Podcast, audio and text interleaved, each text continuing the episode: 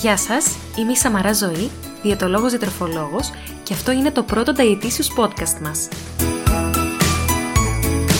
Μια σειρά από σύντομα επεισόδια podcast που θα σας κρατήσουν συντροφιά από 1 έως 24 Δεκεμβρίου.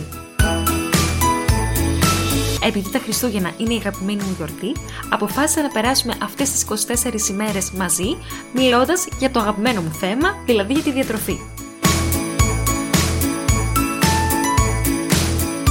Ελπίζω να τα βρείτε ενδιαφέροντα. Γεια σας και καλώς ήρθατε στο δεύτερο επεισόδιο του Dietitious Podcast μας.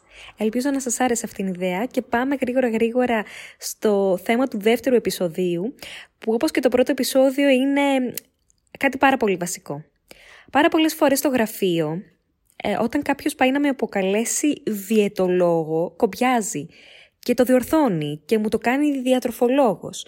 Ή επίσης όταν κάποιος πάει να πει ότι η δίαιτα που κάνω το διορθώνει και λέει η διατροφή. Γιατί συμβαίνει αυτό; Έχω καταλάβει ότι στην α, πλειοψηφία των ανθρώπων η δίαιτα έχει ταυτιστεί με κάτι πάρα πολύ κακό. Οπότε όταν χρησιμοποιούμε τη λέξη δίαιτα νιώθουμε ότι κάνουμε κάτι πάρα πολύ στερητικό στον οργανισμό μας. Κάτι τέτοιο ωστόσο δεν ισχύει γιατί; Γιατί η δίαιτα και η διατροφή είναι σχεδόν ταυτόσιμες λέξεις και θα σας πω λίγο τις μικρές διαφορές που έχουν. Διατροφή είναι στην ουσία το σύνολο των τροφίμων και ροφημάτων που καταναλώνουμε μέσα στην ημέρα. Αυτό είναι. Το ότι τρώμε αναφέρεται στη διατροφή μας. Όταν μιλάμε για δίαιτα, ε, αναφερόμαστε σε κάτι πιο δομημένο. Ας πούμε, η δίαιτα για πόλια βάρους, η δίαιτα για αύξηση βάρους, η δίαιτα για αύξηση, ε, τι να σας πω, ε, μυϊκής μάζας, η δίαιτα για μείωση της χολυστερόλης, μεσογειακή δίαιτα, DAS δίαιτα. Οπότε, στην ουσία, όταν λέμε ε, δίαιτα, δεν αναφερόμαστε σε κάτι στερητικό, αναφερόμαστε σε κάτι πιο συγκεκριμένο.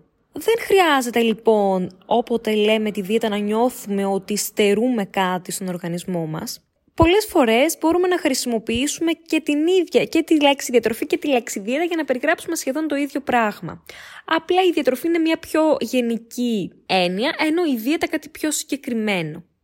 Ας πούμε στο εξωτερικό, όταν μιλάνε για οτιδήποτε μιλάνε σε σχέση με κάποιο πρότυπο διατροφής, ε, το αναφέρουν ως diet, όχι ως nutrition. Ας πούμε είναι ε, Mediterranean diet ή Dutch diet ή ε, τι να σας πω άλλο, οτιδήποτε. Είναι dietary approaches. Πάντα χρησιμοποιούν τη λέξη diet. Και δεν θα ξεχάσω στο μεταπτυχιακό μου, στη μεταπτυχιακή μου διατριβή, όταν είχα, ανέφερα κάπου τη λέξη διατροφή, ας πούμε, ή στην καθηγήτριά μου προφορικά, είτε και γραπτά, με διόρθωνε πάντα και μου έλεγε να γράφω δίαιτα. Γιατί αυτό ακριβώς. Μιλάμε για κάτι πάρα πολύ συγκεκριμένο. Οπότε μην διστάζετε να αποκαλείτε τον διατροφολόγο σας διαιτολόγο. Δεν τον φύγετε αποκαλ... ε, καθώς τον αποκαλείτε διαιτολόγο. Είναι ακριβώς το ίδιο πράγμα.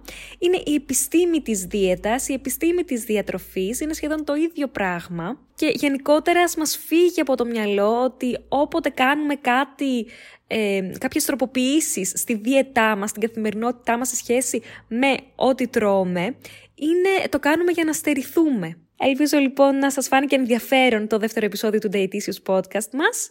Θα χαρώ να ακούσω τις, ε, τη γνώμη σας πάνω σε αυτό και πώς εσείς το βλέπατε μέχρι τώρα, αν θα αλλάξετε λίγο τον τρόπο που σκέφτεστε τις έννοιες δίαιτα και διατροφή. Και θα χαρώ να τα πούμε αύριο στο τρίτο επεισόδιο του Dietitious Podcast μας.